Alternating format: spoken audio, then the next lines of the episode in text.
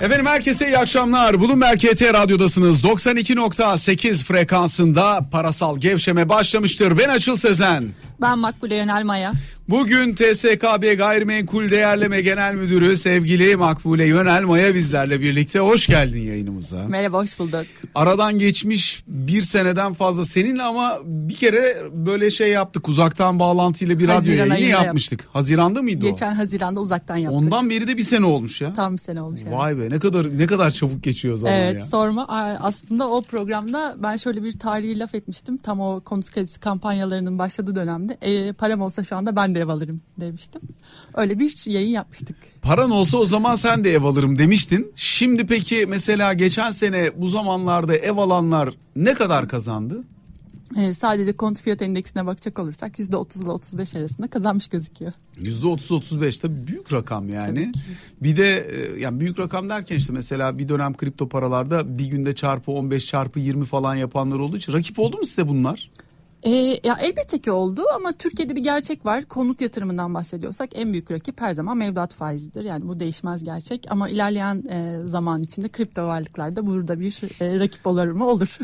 Ya mevduat faizi de 19'larda evet, yüksek. evet, Dolayısıyla konut kredisi faizleri yüksek. evet. Bir buçukla iki arasına gelmiş durumda. Evet. Bir buçuk var mı şu anda? Var, var, var. Var. 1.39 kampanyalar var. Ha, öyle Birkaç mi? Bankada, evet, evet. E, güzel. E, ama gene de yüksek tabii. 1.39 da çok yüksek yani. E, tabii hani Türkiye'de de bir ikinci gerçek E, yüzde bir ve altı çalışır konut kredisi finansmanında. Ne zaman ki yüzde birin altına düşer insanlar gider konut kredisi alır. Yüzde birin üstü aylık bazda her zaman dur biraz bekle e, dönemidir. Şimdi bugün yayını açarken ben birkaç tane soru yazdım. Sen de dedin ki tam can alıcı sorular. Evet. Biraz onların üzerinden gideriz.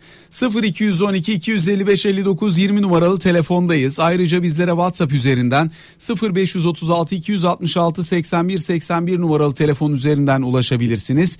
Diğer yandan Bloomberg KT Radyo Twitter live hesabından ve YouTube canlı yayınından da bizlere sorularınızı aktarabilirsiniz. İnteraktif bir yayın yapacağız. Arayan herkese yanıt vermeye çalışacağız sevgili Makbule ile birlikte. Özellikle sorduğum sorulardan bir tanesi zannediyorum sizlerin de ilgisini çeker. Evim ne kadar değerli? Evimin değeri ne? Ben bunu neye göre hesaplayacağım? Nasıl yapabilirim ben buradaki hesabı? Birkaç tane temel şey var. Herkesin kafasında evinin bir ederi var ve o yüksek. Sat, satıcıysan eğer. Onu duymadan vermek istemiyorsun. Alıcıysan da ben bunu iyi aldığımı hissetmek istiyorsun. Ederinde aldığından mutlu olmuyorsun. İyi aldım demek istiyorsun. Bu arada o dengeyi nerede kuracağız? Neyle kuracağız? Nasıl kuracağız? İşte tam o noktada gelip bir değerleme raporu alacaksınız. Biz evi değerli e, değerli olacağız. Orada aslında çok tarafsız, bağımsız bir göz olarak ne alıcı için bakıyoruz, ne satıcı için bakıyoruz. Bize göre piyasa koşullarında olması gereken değeri takdir ediyoruz. Dolayısıyla burada en güzel denge unsuru nedir derseniz bana göre değerleme raporudur. E, tam alınması gereken nokta budur. Satıcı doğru değerde mi satıyor, alıcı doğru değerde mi alıyor? Bunun en güzel e, başlangıç noktası, belki de pazarlığın başlangıç noktası bir değerleme raporudur. Peki yani çok alıp satılmıyor gördüğüm kadarıyla değerleme raporu. Yani insanlar çok tercih etmiyorlar e, bunların e, peşinden koşmayı. Hatta seninle yayın öncesinde sohbet ediyorduk. Yani dedin ki ya otomobil almak için arabasının değerinin ne olması gerektiğine dair sağında solunda bir şey var mı diye ekspertiz alıyor insanlar. Yani ömrün boyunca belki 10-15 tane araba alıp satıyorsun. Fakat belki bir iki tane ev alıp satıyorsun. Ya o eve doğru değer biçilmesi için bir değerleme raporu almamak çok mantıksız değil mi? İşte bazen akıllı insanların mantıksız kararları olabiliyor. Yani inan bunu anlamakta ben güçlük çekiyorum. Tabii ben bir tarafım burada işin içindeyim. 16 yıldır değerleme işini yapıyorum. Ve değerleme iş, iş için ödenen ücretleri biliyorum. Yani bir konut değerlemesi için kaç lira ödenir? İşte bir fabrika değerlemesi için kaç lira ödenir? Ve bu varlıkların değerini de biliyorum. Yani bir konut ne kadar, bir fabrika ne kadar? Şimdi ikisinin arasında korelasyon kurmaya kalktığınızda çok yüksek bedellerle, çok küçük ücretlerle bu değerleme raporunu almanız aslında mümkün. Ama e, belki bunda bizim sektör olarak eksiğimiz var. Kendimiz doğru anlatamadık, doğru ifade edemedik bunca yıldır. E, bu konu hep böyle ötelenen, itelenen, e, işte yok ya gerek de yok ben işte gider 2-3 e, yerde araştırma yaparım. Zaten evin değerini kendim öğrenirim. İşte gider belediyede projesi var mı yok mu diye bakarım. Yani birçok şey için belli meblaları öderken insanlar nedense böyle konut gibi, gayrimenkul gibi çok e, hacimli el değiştirmeler için böyle paraları ödemek istemiyorlar. Tabii ben bunu çok çok anlayamıyorum açıkçası. Yani buralarda ne kadarlık fiyatlardan bahsediyoruz? Yani mesela diyor ki işte Nizamettin Bey yazmış mesela YouTube'dan. 1 milyonluk bir gayrimenkulün değerleme raporu için ne kadar ödüyoruz? Ee, yani açıkçası 1250 1250 TL artık KDV gibi bir bedelle bunu evin değerlemesini siz yaptırabilirsiniz. Hani hiçbir bankaya Binde bir yani maliyeti. Tabii tabii aynen öyle. Yani yapmamak hakikaten çok akılcı bir iş yani değil. evet hani alıcıysan da öyle satıcıysan da öyle. Kesinlikle öyle çünkü elinize e, teslim edilen raporda o gayrimenkulün yasalıyla mevcutu uyumlu mu? İşte kattaki konumu doğru mu? Tapuda herhangi bir e, yanlışlık var mı? Çünkü Türkiye'de birçok daire sahibi aslında kendi evinde oturmuyor. Trampa dediğimiz bir işlem var. Daireler karışabiliyor, yanlış numaralandırmalar ol, olmuş olabiliyor. Bunların hepsini o değerleme raporuyla ortaya koymuş oluyoruz ve o günü belgeleyen bir fotoğraf veriyoruz aslında. Yani aldığın mal sağlam mı onu anlıyorsun aslına kesinlikle, bakarsan. Yani kesinlikle öyle. herhangi bir yerde bir davası var mı? Üzerinde bir hak iddiası var mı yok mu? Veya orada bir imar problemi, bir iskan problemi var mı yok mu? Bütün bunları çözmüş tabii, tabii, oluyorsun. İskanı var mı yok mu dan tutun da e, dediğiniz gibi yıkım kararı olabilir. İskanı vardır ama binada yıkım kararı vardır. Kentsel dönüşüme konu olmuştur, riskli yapı şerhi vardır. Bunların hepsi e, değerleme raporuyla ortaya konuyor. Bunu biz hem tapu takdidat bilgileri yani tapuda herhangi bir sınırlayıcı etki var mı diye yapıyoruz. Hem de gidip belediyedeki dosyasıyla da karşılaştırıyoruz. Yetmez. Eğer gayrimenkul özel bir alandaysa işte eski eser o zaman kültür e, koruma varlığı e, koruma kanunu evet, oraya koruma kuruluna gidip oradan da dosya inceliyoruz. Boğaz için imara giren bir yerdesiniz. Boğaz içinde bir gayrimenkul mesela. Öngörümündesiniz. O zaman Boğaz için imar müdürlüğüne gidip bu araştırmaları yapıyoruz. Dolayısıyla o gittiğimiz yasal merciler e, gayrimenkulün e, muhteviyatına göre sonsuz sayıda artabiliyor açıkçası. Peki iki dinleyicimiz varmış hatta 0212 255 59 20 numaralı telefondayız. İlk dinleyicimiz kimdir? Cabbar Bey buyurun efendim. Kolay gelsin. Çok teşekkür ederiz. Buyurunuz efendim sizi dinliyoruz Makbule evet. Yönel Maya ile birlikte. Makbule Hanım'a şu soruyu iletmek istiyorum. Ee, evimizin bugünkü değeri değil de gelecekteki çevredeki projelere göre işte e, şey gelebilir. E, çeşitli projeler var. Tren yolu, işte ulaşımla ilgili projeler veya etrafında büyük e, değerli konutlar yapılıyor. Ama gelecekteki değerini ben nasıl belirleyeceğim? Bunu merak ediyorum. Bir gayrimenkulün bugünkü değeriyle gelecekteki potansiyeli arasındaki farkı evet, soruyor Cabbar evet, Bey. Çok evet. teşekkür Çevre ederiz aradığınız için. Çevre değerlendirmesini nasıl yapacağız? Bunun bize etkisi nasıl olur? Gelecekte ben e, mesela bugün satsam diyelim e, örnek veriyorum e, 1 milyar ama 2 sene sonra belki bu 3 milyar olacak veya 2 olacak. Hı hı. Bunun bunu ben nasıl bileceğim? Peki. Daha sonra sattıktan sonra bir ah demeyelim. Çok teşekkür ettik aradığınız için. Buyurunuz Makbule Hanım. Ee, şöyle çok e, tesadüf ki bu aralar en çok müşterilerimizin sorduğu soru bu. Yani geleceğe yönelik beklenti değer ne olabilir? Çünkü insanlar gayrimenkul değerleri yükseldiği için herhalde bu aralar satış düşünüyorlar ama iki yıl sonra da pişman olmaktan çekiniyorlar. Ee, öncelikle şunu söylemek lazım. Geleceğe yönelik gayrimenkul e, öngörüsünde bulunmak uluslararası değerleme standartlarına göre doğru bir yol değil. Yani zaten uluslararası değerleme standartları böyle bir öngörüde bulunma diyor. İkinci konuda Türkiye. Bahsettiğimiz piyasa Türkiye piyasası. Bunu belki Londra, New York gibi yerlerde yapmak kolay. Hani paranın zaman değeri, işte ortalama faiz oranlarını koyarsınız, bir nakit akışı çalıştırırsınız. Gayrimenkulünüzün değeri çevresindeki herhangi bir ilave projeden etkilenmiyorsa bir değer takdiri yapabilirsiniz. Tamamen paranın zaman değeriyle hareket edersiniz. Ama şimdi Türkiye'deyiz. Türkiye'de hala devam eden çok fazla kamusal proje var, altyapı projeleri var, hastaneler var, çok farklı konulardaki fonksiyonlar bölgeye katma değer yaratıyor. İşte metro projeleri var, havaalanları var. Tabii şimdi bunların etkisini direkt e, bir değerleme uzmanının ya da bir kişinin e, hesaplayabilmesi çok çok zor. Yani ben size bir değerleme uzmanı olarak şunu taahhüt edemem. Bana e, gayrimenkulünüzün tapusunu getirin ben onun iki yıl sonraki değerini takdir ederim diyemem. Çünkü pazar koşulunu da bilmiyorsun. Evet. O bölgede gelişebilecek potansiyeli de bilmiyorsun. Evet. Ama mesela en azından şu söylenebilir. Ya buraya gelecek örneğin bir metro projesi varsa onu satmak için uygun zaman mı değil miye dair en azından kanaat belirtebilirsin. Garanti veremezsin ama kanaat belirtebilirsin. Çok haklısın. Ee, ona biz zaten yatırım danışmanlığı diyoruz. Yani satış için öngörüde bulunmak. Satış için doğru zaman mı yoksa bir süre daha beklemek mi gerekir? İşte 6 ay beklemek Bu ayrı bir hizmet belki. mi? Ee, birazcık da özellikle raporlarımız ayrı bir hizmet olarak veriyoruz biz bunu. Peki 0212 255 59 20 diğer dinleyicimiz kim? Enes Bey hoş geldiniz. Hoş buldum. Kolay gelsin. Çok teşekkürler. Buyurunuz. Aa, benim sormak istediğim şey şuydu. Ben Antalya'da okudum ve e, batıdaki ev fiyatları ile doğudaki ev fiyatları çok farklı. Yani gerçekten doğuda e, çok yani şu an ben Adıyaman'dayım memleketimdeyim. Adıyaman'daki yeni binalar, e, yeni evler, 4 artı 1'ler 1 milyonu geçmiş bulunmakta şu anki fiyatı. Ee, ama mesela ben Antalya'da okurken ev bakarken hani 4 yıllık 5 yıllık evler bakmıştım. Ee, çok daha ucuzdu ve hani yani tamam konumundan ötürü falan ama yani gerçekten bu makas açılıyor. Gittikçe fark oluyor. Yani çünkü Antep'teki konut fiyatları, Diyarbakır'daki konut fiyatları yani inanılmaz pahalı. Ee, bu makas daha fazla açılır mı veya nereye kadar gider? Hani çünkü yani gerçekten insanlar artık ev alabilecek duruma gelmeyecek bir süre sonra yani. Bu harika bir soru. Bence bunu iki taraftan değerlendirmek lazım. Tabii Antep dediği için Antep başka bir yer. Çünkü oraya özellikle Suriyeliler geldiği için orada bir konut darlığı yaşandı. Fiyatların ka- e, kayışı Aa. biraz bundan. Ama Aa, e, Efendim şey diyebilirim ama Antep'le paralel olarak ya Urfa, Adıyaman, Adıyaman küçük olmasına rağmen hani burada bile aynı şekilde hani Urfa'da e, şu an yeni evler 2 milyona yaklaşmış bulunmakta, geçmiş bulunmakta. Ya ben ya gerçekten artık hani aklım almıyor gerçekten bu fiyatların biz nasıl ev alacağız gideceğini. diyorsunuz değil mi? Haklısınız Aynen, Bey. aynen.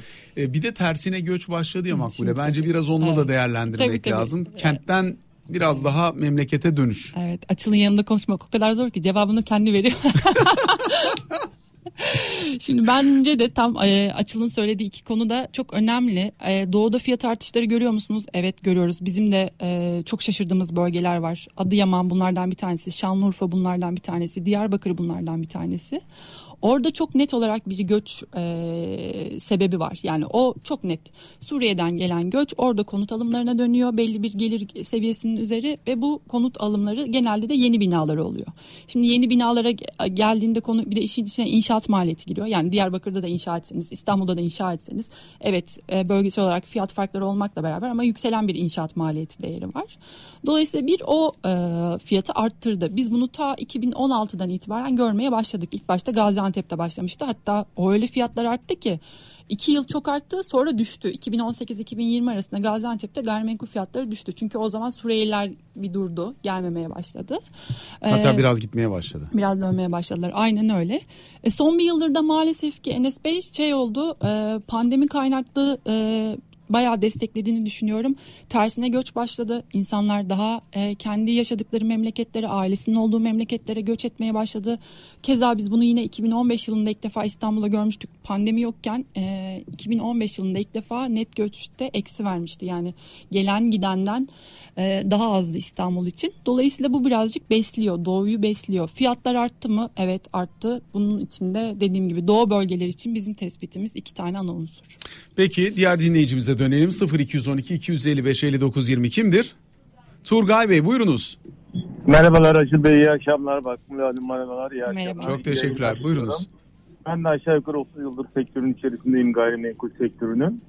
Şimdi ben kendime bir gayrimenkul satın alacağım zaman değerleme yaptırıyorum. E, kredi de kullanmıyorsam genelde satın aldığım değere çok yakın bir değer e, değerleme yapıyor e, arkadaşlarımız. Fakat oraya bir banka kredisi kullanacaksam eğer e, genelde e, anlaştığım değerin bir %10, %20 altında değerleme yapıyorlar.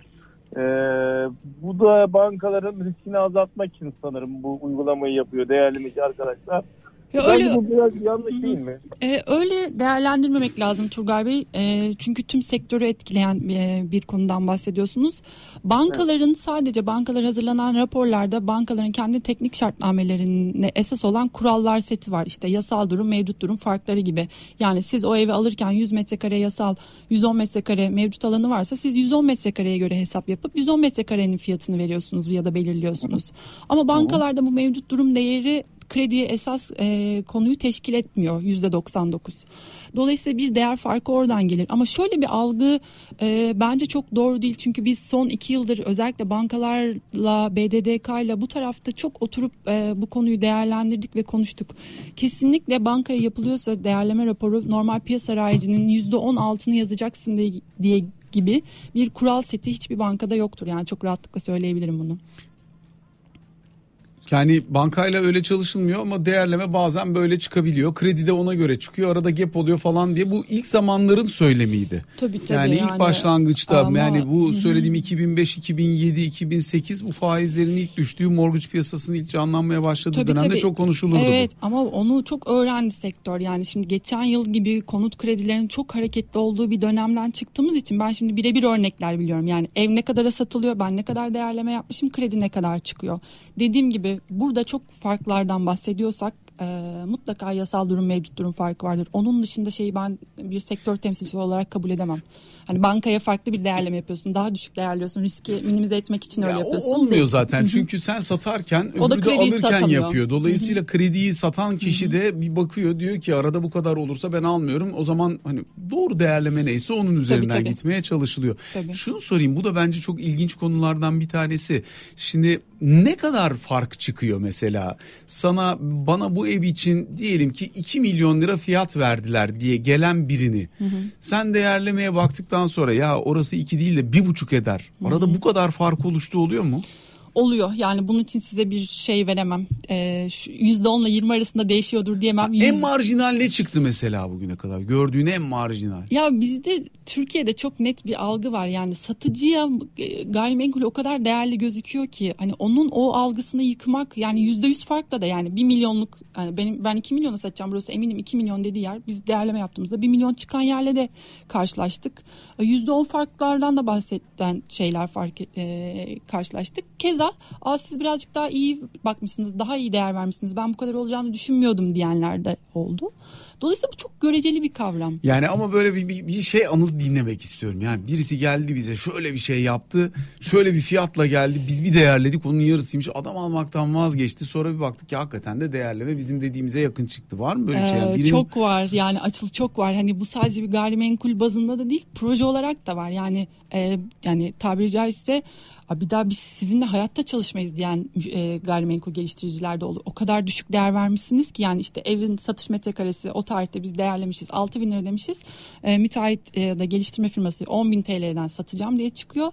Ondan sonra işte 6 bin ne, ne kadar saçma bir değer ben kesinlikle seninle çalışmayacağım diyor. Sonra biz tabii takip ediyoruz o projeleri. Gerçekten de piyasa rayici bakıyorsunuz 6 bin TL olarak oluşmuş yani hani o 10 bin TL'ye satmaya çalışsa da satabildiyse de bir başarıdır. Hani onu da takdir etmek gerekiyor. Başarı olmuyor ki o ama işte yani rayici 6 bin olanı 10 bin liraya satınca o başarı olmuyor ki kazıklamak oluyor. Ee, hani nereden hangi açıdan baktığınıza bağlı olarak değişir ama hani böyle örnekler çok var. Yani masadan kalktığımız Ya demek çok ki ne olacak? Yani oldu. paranı kurtarmak istiyorsan bir ekspertiz raporuna ihtiyacın var. Tabii yani ki. paranı en azından doğru yere verdiğinden emin olabilmek Tabii için. ki, tabii Peki ki. bir dinleyicimiz daha var hatta kim? Selim Bey buyurunuz. Ee, Açıl Bey merhabalar, Makbule Hanım merhabalar. Merhaba. İyi akşamlar efendim. Açıl Bey programlarınızı da ilgiyle severek izliyoruz. Ee, bu konuda çok dikkatimi çektiği için aramak istedim. Eksik olmayın çok teşekkür ederiz. Buyurunuz. Şimdi 22 yıldır bizler maaşlı çalışan karı koca bir aileyiz ve 22 yıldır dişimizde, kovuğumuzda ne varsa biriktirip kenarımıza dolarlarımızı atarak e, bir ev sahibi olduk. Yani çok şükür ikinci evimizin sahibi olduk. Ama şimdi üzülelim mi sevinelim mi onu bir sormak istiyorum. Geçen sene evi 2019 daha doğrusu ocağında tam 500 bin dolara aldık ev. Ve evimiz e, iki yıl zaman zarfı içerisinde hemen çok yakında bir satış daha gerçekleştiği için 36 haneli bir sitede evin değeri e, bugün 400 bin dolar.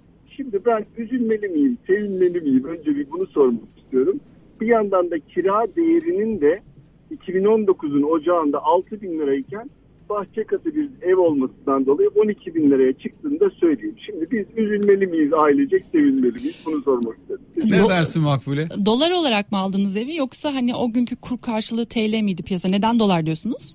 Dolar mı O ödediniz? günkü kur karşılığı TL ama benim bütün hayatımdaki birikimim ve her şeyim dolar olduğu için maaşım TL olsa da Dolardan O TL'ye döndünüz yani. Şimdi 2600'den aldığım ev 3200 oldu ama 500 bin dolar aldım 400 bin dolar aldı yan komşum.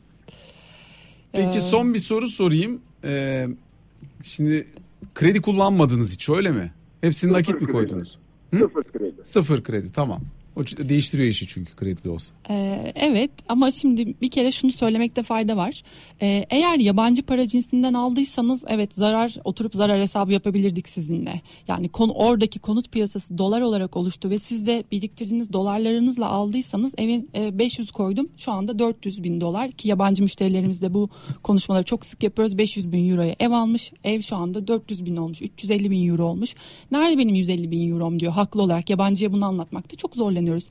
Ama burada tabii kur farkı ve artan kurlar var. Hani bu e, hayatımızın bir gerçeği.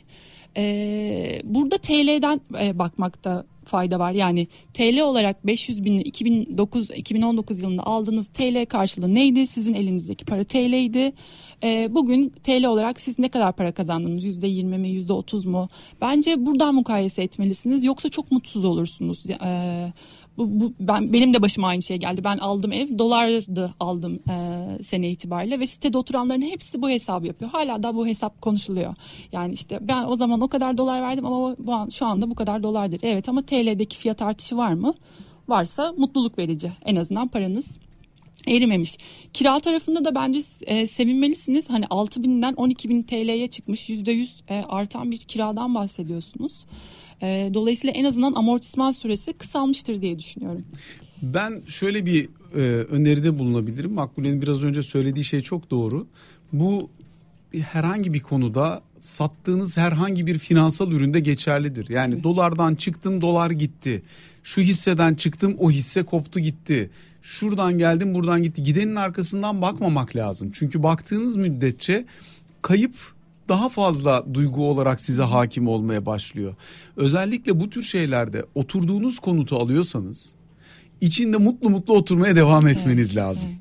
Yani benim bankada şu kadarım vardı şimdi ben bunu iyi mi yaptım kötü mü yaptım. Uzun vadede karlı hale gelebilirsiniz. Ne kadar uzun vadede baktığınıza bağlı.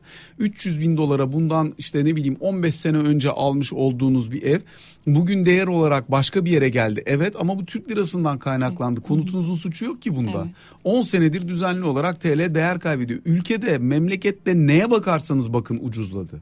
Değil mi ki sizin eviniz? Ona bakarsanız hep mutsuz olacaksınız. Evet. Çünkü yani mesela bugün işte ne bileyim e, işte Güler Sabancı'nın Sabancı Holding'in değeri işte iki buçuk üç milyar dolara düştü diye üzülmesi gibi bir şey olur bu. Öyle değil ki. Hani hepimiz burada yaşıyoruz. Burada bu evlerin değeri bu kadar diye bakmak lazım. Kayba üzülmenin çok anlamı yok çünkü kayıp değil. Uzun vadede Türk lirası bir gün değer kazanır. Yani bir gün değer kazanır. Bu ne kadar sene sonra olur bilmiyorum ama bir gün mutlaka değer kazandığı dönem olacak. O zaman tekrar hesabı yapmanız lazım. Bir gayrimenkulün karlı mı zararlı mı olduğunu hani eğer çok bariz bir makbulenin söylediği gibi değerleme farkı ve e, hatası yoksa eğer ederinde aldığınıza inanıyorsanız TL bazında onu uzun vadede 15-20 yılda hesaplamalısınız. Ben buradan zarar mı ettim kar mı ettim diye. Kısa vadede çok mutsuz edebilir sizi oradaki hesaplama. Buyurun efendim kim var şimdi attığımızda?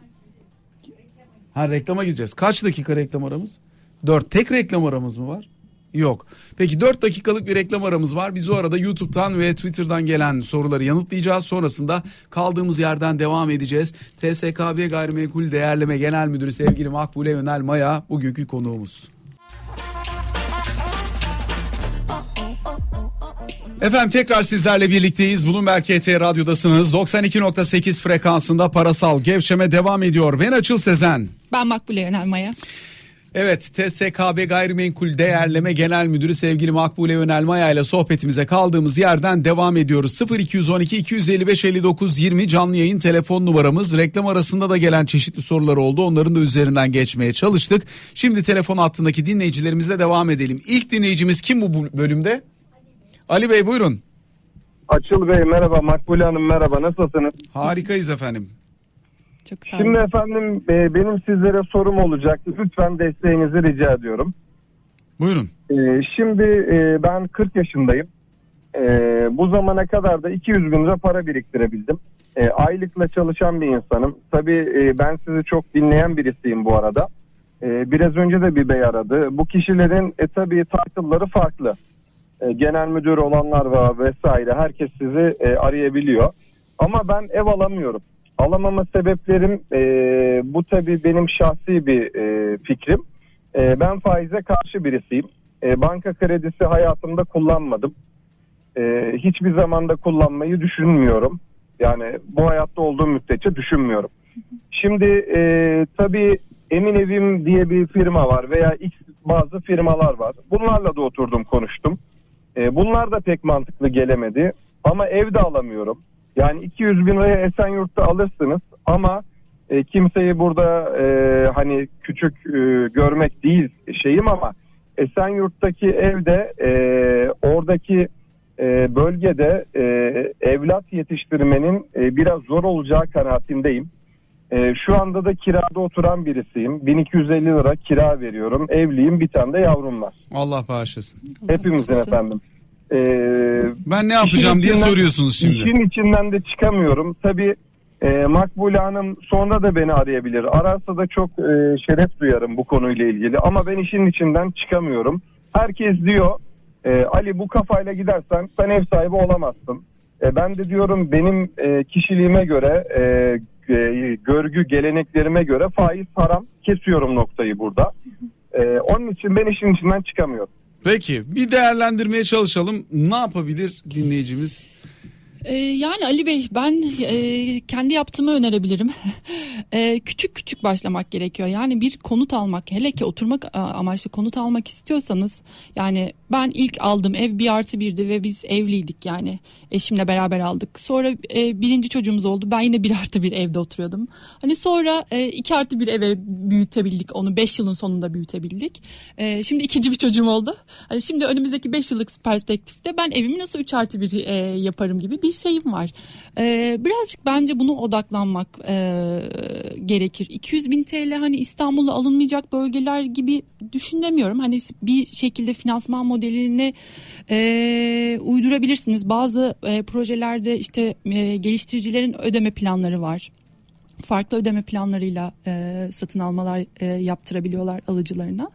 Dolayısıyla hani bu böyle yani hiçbir zaman ev sahibi olamamak yani inşallah olursunuz madem istiyorsunuz. Dediğim gibi hani bu belki küçük adımlarla başlamak daha doğru olur. Yani küçük küçük de birikecek durumdan ya sen mesela küçük küçük biriktiriyorsun kaşıkla biriktiriyorsun ama bir anda kur bir geliyor falan böyle bir anda ev fiyatları çok artıyor. Ben ben sana bunu sormak isterim çünkü şu anda belli bir stok hala var. Daha düşük fiyatla yapılmış ama stok olarak bekleyen yeni gayrimenkul projelerinde belli başlı konutlar var. Ama inşaat maliyetleri o kadar arttı ki bundan sonra yapılacak olan gayrimenkul projelerinde bu fiyatları bulman pek mümkün değil. Çünkü maliyeti artıyor insanların. Zararına da satamayacaklarına göre belli bir şey mutlaka gerekiyor. Şimdi almak için aslında kötü bir zamanlama değil. Ama insanlar da kendilerinde güveni yeterince bulamıyorlar. Yani biraz önce dinleyicimiz diyor 500 bin dolar bozdum şimdi 400 bin dolarlık malım var. Bu da bir bakış açısında bozulma yaratıyor. Onun için temeldeki soru hani şu an iyi zaman mı gayrimenkul fiyatları ister istemez yukarıya kayacak mı? O kayarsa işte küçük küçük biriktirerek geldiğimiz mesela 200 bin lira şu an için bir şey ifade ederken fiyat bir anda %15 %20 gayrimenkulde yukarı gitti mi? ya da o %10 gitsin 2 milyonluk bir ev %10 gittiğinde 200 bin lira fiyatlanıyor. Ve sen diyelim ki be- yani bu e, örnekte değil ama işte 500 bin lira konut kredisiyle alabilecek yani da 400 bin lira konut kredisi kullanıp alabilirim derken bir anda onu ödenebilir olmaktan çıkartabiliyor. Yani ben yine kendi tecrübemi paylaşabilirim bu noktada. Ben bugüne kadar ev alıp da ya neden o tarihte almışım da bu şimdi e, e, çok zarar ettim diyen insan duymadım, görmedim ki ben bu işi çok sık yapıyorum. Yani değerleme nedeniyle çok fazla alım satım işinde yer alıyorum bir şekilde. E, alınmış alınmıştır gibi bir şey oluyor gayrimenkulde. Ha bunu oturup da endekslerle size açıklamaya kalkarsam göreceksiniz. Yani ortalama gayrimenkul fiyat endeksini alıp koyarsam dolar karşısında da daha az para getirdi. Altın karşısında da daha az para getirdi. Ama bence gayrimenkul yatırımı endekslerle yapılan bir değer, Ama bir de o yanlış. Çünkü Evet. sen senin şu varsayım var. Yani Evet. gayrimenkulü doğru yerde alıp Aynen. almadığından emin değilsin. Evet. Ama altını ya da doları doğru yerden alıp sattığından emin Eminsin. olarak yapıyorsun Evet. hesaplamayı. Yanlış bir hesap oluyor. Evet kesinlikle o yüzden bence de kesinlikle bu kı- kıyaslamaları yaparken işte altın kaçtı ne kadar para kazandırdı dövizden ne kadar kazanacaktım ya fırsat maliyetini bu tarz kıyaslamalarla yapmak çok doğru değil. Ama ne doğru? Doğru yer, doğru proje, doğru e, konum bunlar çok önemli. Yani şimdi 2015'e kadar Türkiye'de başka bir piyasa vardı. Çünkü 2005 ile 2015 arasında işte markalı konut projeleri dediğimiz her ne kadar toplamın az bir yüzdesini oluştursa da bir piyasa oluştu ve o dönemde konut alanlar çok para kazandı. O zaman yıllık getiriler %30'lardı. 2015'ten sonra bu azaldı. Azaldığı için de artık insanlar konut alsam mı almasam mı işte kira getirisine baksam yatırım için almasam mı demeler başladı. Hakikaten piyasa ona döndü. Böyle bir dönüşün olduğu 2017 ve 2018 yıllarında da arıza yakalanan geliştiriciler evleri maliyetlerinin çok az e, üzerine karla sattılar. Çünkü stokları çok fazlaydı. Dolayısıyla 2018-2019 yılları arasında baktığınızda fiyat artışı olmadı konutlarda, realde. E, 2020 bunun tam tersine döndüğü dönemde çünkü bir talep canlılığı oldu. Stoklar azaldı. Kredi maliyetleri düştü. Hepsi üst üste geldi. Bir de enflasyon daha düşüktü. E, Enflasyon artık daha fazla gündem konusu olmaya başladı. 2020'den et- itibaren çok hızlı şekilde yükselmeye başladı konut fiyatları. Düşer mi? Yani bu inşaat maliyetleri varken, arsa maliyetlerini biz düşüremiyorken konut fiyatlarının düşmesini beklemek çok anlamlı değil. Peki kira bunun için bir seçenek mi? Onu da sorayım. 200 bin lira varsa 200 bin lira olarak kalsın. Bunu bir şekilde değerlendirmeye çalışsa yatırımcı. Ama öbür taraftan işte şu anda 1500 lira kirayla başka bir yere çıktığında örneğin 2000 lira kiraya daha makul bir yerde e, bir yaşam kurma şansı var mı? Herkes de gayrimenkul almak zorunda olmayabilir. Eğer bu tür hassasiyetler ve finansman tarafında yaşanan Tabii, tabii. güçlükler varsa hani almasın demiyorum ne olur yanlış anlaşılmasın ama bazen de eldeki para gayrimenkulden daha avantajlı hale gelebiliyor çünkü eğer gerçek değeri yaratamıyorsak. Ee, Çok haklısınız. Bu tamamen tercih ve hesap yani bir hesap şeyi bu aslında matematiği. Fırsat maliyetini de düşüneceksiniz. Gelecekteki faydasını da düşüneceksiniz. Ben kira ödedim 1250 ama benim 200 bin liradan aldığım getiri daha fazla ol- oluyorsa bunların hepsini oturup hesaplamanız gerekiyor ve tabii ki mecbur değilsiniz. Evet sonunda. peki bu şu evin bu evin reklam olmasın diye isimlerini söylemiyorum da e, bu tür e, hani özellikle bu bir finansman metodolojisi özellikle Orta Doğu'da falan da çok kullanılan bir Evet. metodoloji. Bunlara Evet. nasıl bakıyorsun? Ee, bence çok mantıklı makul. BDDK da bununla ilgili yasal düzenlemesini Düzenleme yaptı. yaptı.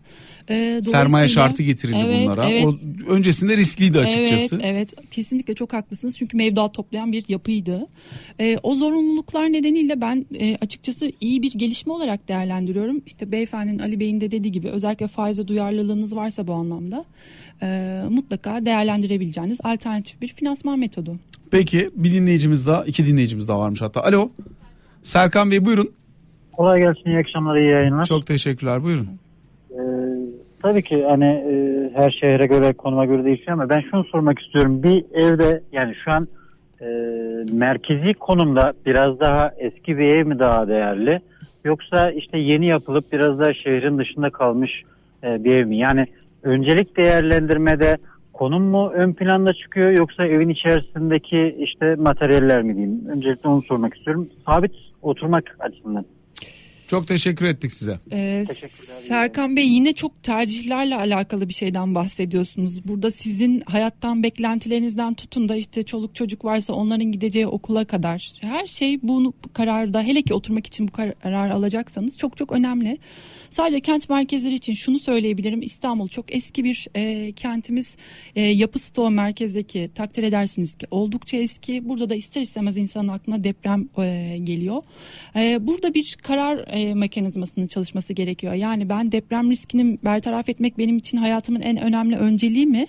E, yoksa ben merkezde olayım, daha eski binada oturayım, işte yapı deprem yönetmenine uygun olmayan bir binada olsa benim için olur ama merkezden kopmayayım. Çünkü bütün hayatım bu merkezde de diyebilirsiniz.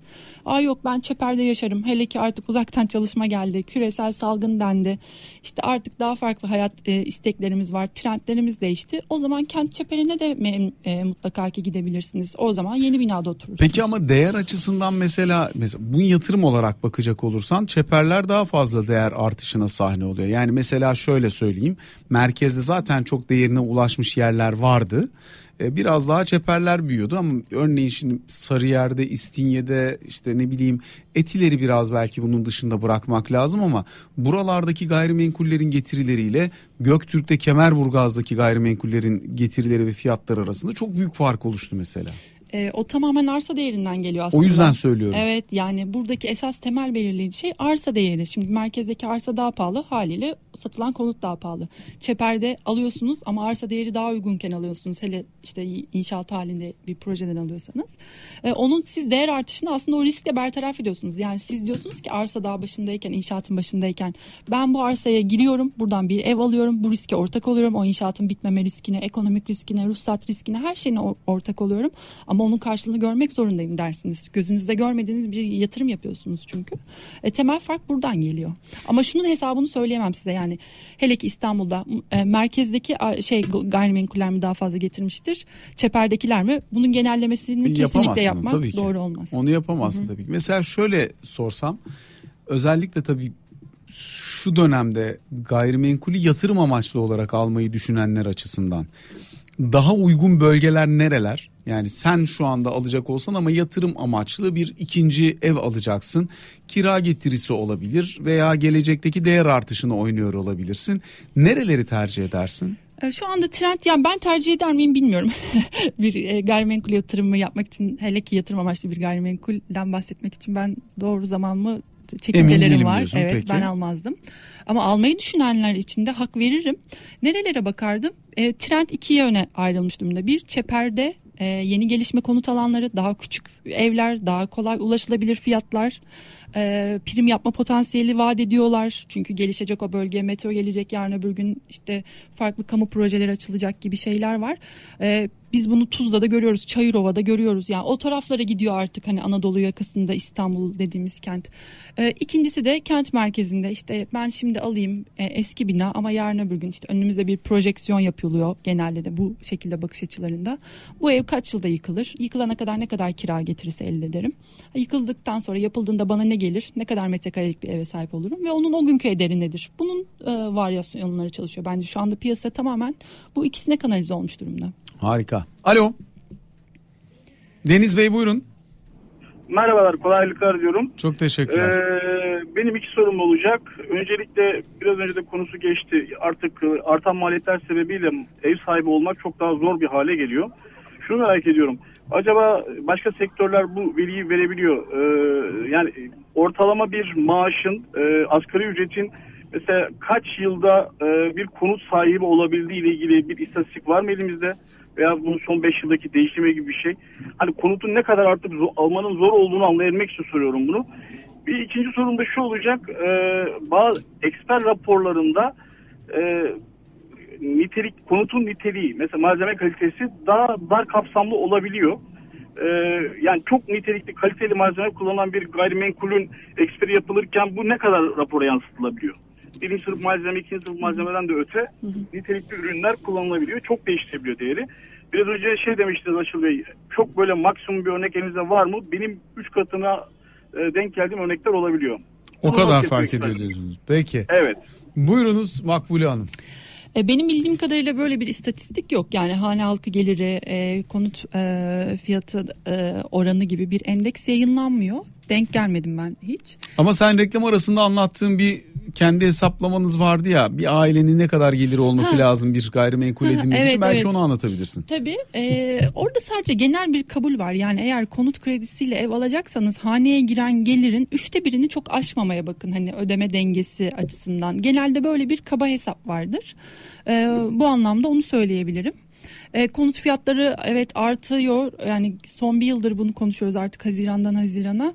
Ulaşılabilir fiyat olmaktan çıkıyor. Evet çok farkındayız. Yani İstanbul'da artık 3 artı bir, bir ev bakıyorsanız hani 2 milyon 3 milyon gepi boş mesela 2-3 arasında bir fiyatta ev bulamıyorsunuz artık 3 milyon ve üstüne çıkıyor e, bant.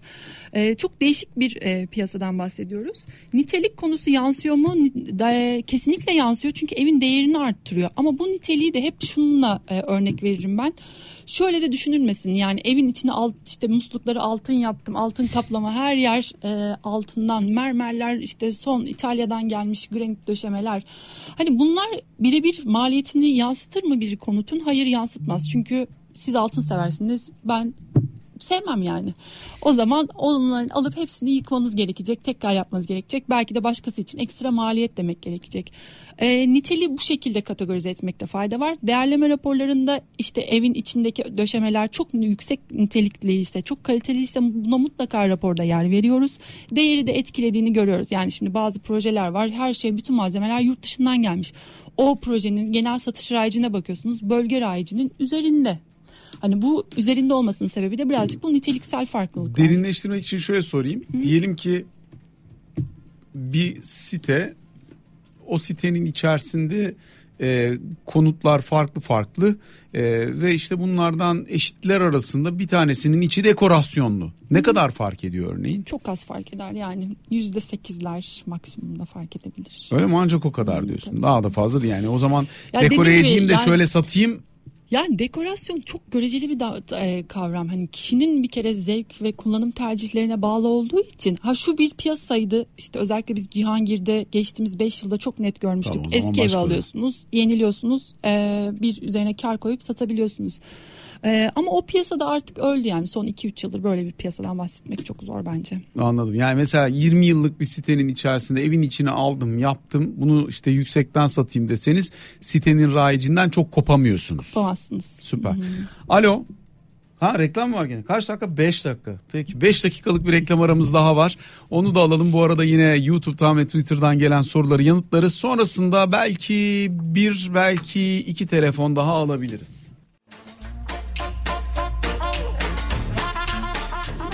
Efendim tekrar sizlerle birlikteyiz. Bloomberg HT Radyo'da parasal gevşemenin son bölümündeyiz. Ben Açıl Sezen. Ben Makbule Yönelmaya. Çok güzel bir soru geldi reklam arasında bunu burada da değerlendirmek isterim. Volkan Bey sormuş Twitter Live'dan demiş ki sahibi olduğum dairemi satmayı düşünüyorum. Aynı sitede 10 ay önce aynı koşullarda satılan bir daire var.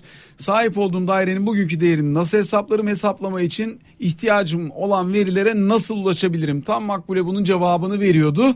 Ee, biz yayına girdik. Bir kez de radyodaki dinleyicilerimiz için tekrarlarsam buna e, bir takip sorum daha var çünkü. Tabii ki.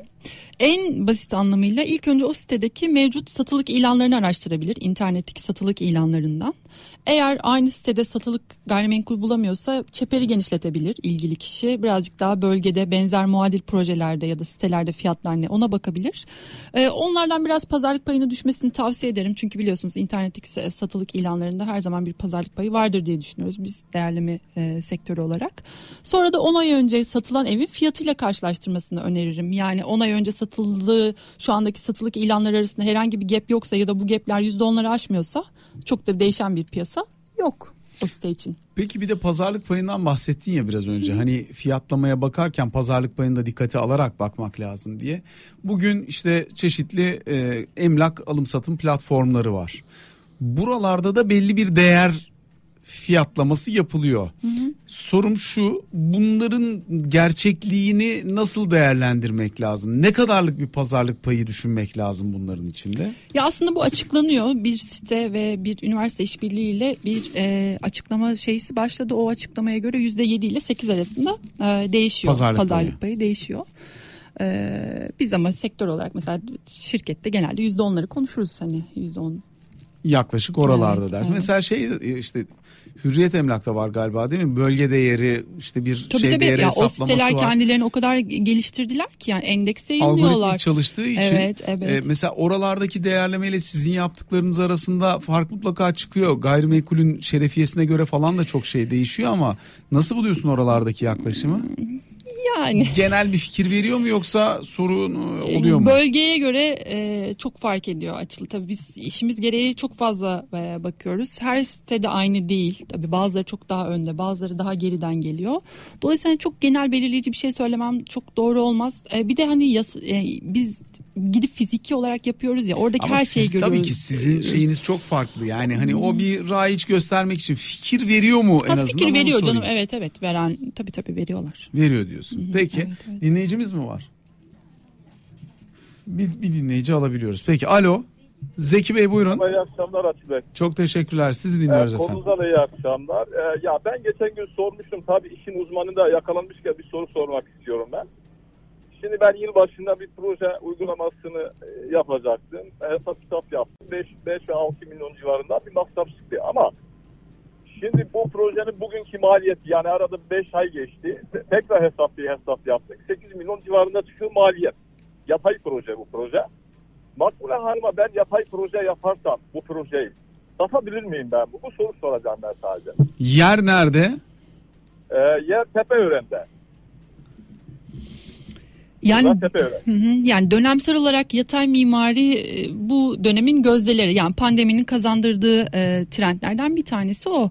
Hani projede ama sadece yatay mimari diye projeyi satarsınız demek de çok doğru gelmiyor bana. Hani birçok değişken, birçok bileşen var. İşte daire tipolojisinden tutun da pazarda konumlandırması, markalaması, e, neyi ihtiva ettiği, sosyal tesis alanları. Yani artık konutlarda o kadar çok şeyi konuşuyoruz ki pandemi de bunu çok değiştirdi. Artık daha fazla kalite, daha fazla işte iç mekan hacimlerinin dağılımı, daha fazla mimari konuşuyoruz. Hani dolayısıyla sadece buna bağlı olarak satarsınız ya da satamazsınız diyemem ben. Peki teşekkür ettik dinleyicimize. Bir dinleyicimiz de demiş ki Göktürk'te geçen sene 1 milyon liraya sattığım evi alan kişi bir seneden az süre sonra 2.4 milyon lirayla ilan açmış. Diyecek bir şeyim yok. Yani tamam bir sene önce 1 milyona satmış olabilirsiniz. Bugün daha yükseğe açmış olabilir o ilanı ama 2.4 milyonu görünce insan da bir ya ben yanlış mı yaptım diye düşünebilir. Ama ne kadar fark edebilir ki yani 1 milyon liraya Göktürk'te satılmış olan evin bu seneki değeri? Ee, görüyoruz açıl ya yani gerçekten bu pandemi ve e, deprem uzaktan çalışma bu üçü yan yana gelince hayat çok değişti yani çok değişik rakamlar var. Hani ben şimdi burada telaffuz etmek istemiyorum ama hani beni şaşırtmıyor artık bu e, şeyler. Yani 2.400'den satışa çıktı. 2.400'e satılmaz da 2'ye satılır mı? Satılabilir Satılır mı yani? Olabilir yani ben artık bunlara çok şaşıramıyorum açıkçası. Bu üçü bir yan yana gelince bambaşka bir piyasa dinami oldu. Bazı enteresan. bölgelerde bundan çok etkilendi. Göktürk buna çok güzel örnektir. Göktürk Beverly Hills gibi olmuş Evet, diyor evet, takipçimiz zaten. Ama bu arada güzel oldu. Güzel yer oldu. Yani yaşamak için de güzel yer oldu. Bir de bak şu da çok güzel bir şey. Ee, bazı yerler var komşuluk ilişkileri akrabalıktan öte o, o bile fiyata etki ediyor. Çok doğru. Yani bir habitatı satın almak diye de bir şey tabii var tabii bu arada. tabii yani en son geçen hafta yaptığım bir konuşmayı e, söyleyeyim. E, bir binadaki kat görevlisi evin değerini düşürüyor dedi. Hani kat görevlisi kaynaklı o ev almam ben dedi hani. Allah Allah çok Evet. enteresan. Evet yani hani bir sürü de şey var. Habitat çok doğru bir tanımlamadır. Çok takdir ettim bu tanımlama için. Çünkü şey oluyor yani bir yaşantıyı satın alıyorsan orada hani ev alma Evet. komşu al falan Evet, derler ya bu, evet, bu, bu evet. doğru.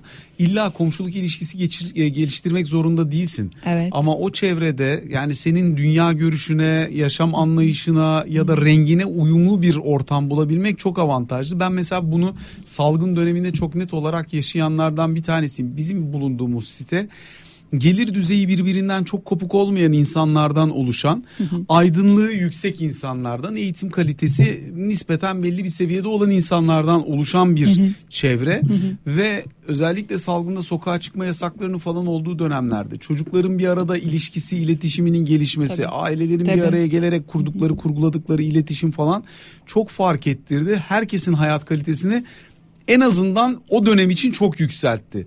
Şimdi hayat normalleştiğinde o kadar sıkı fıkı görüşülmek zorunda değil ama o dönemde insanların birbirlerini destekleyebildiğini Tabii görmek ki. çok büyük fayda. Tabii ki tabii ki kesinlikle bir artı çıkarımıdır bu yani. Aynen için. yani şimdi bana mesela e, bunun çok daha e, evin ederinin çok üstünde bir değer verseler ben bunu tercih ederek vermeyebilirim evimi.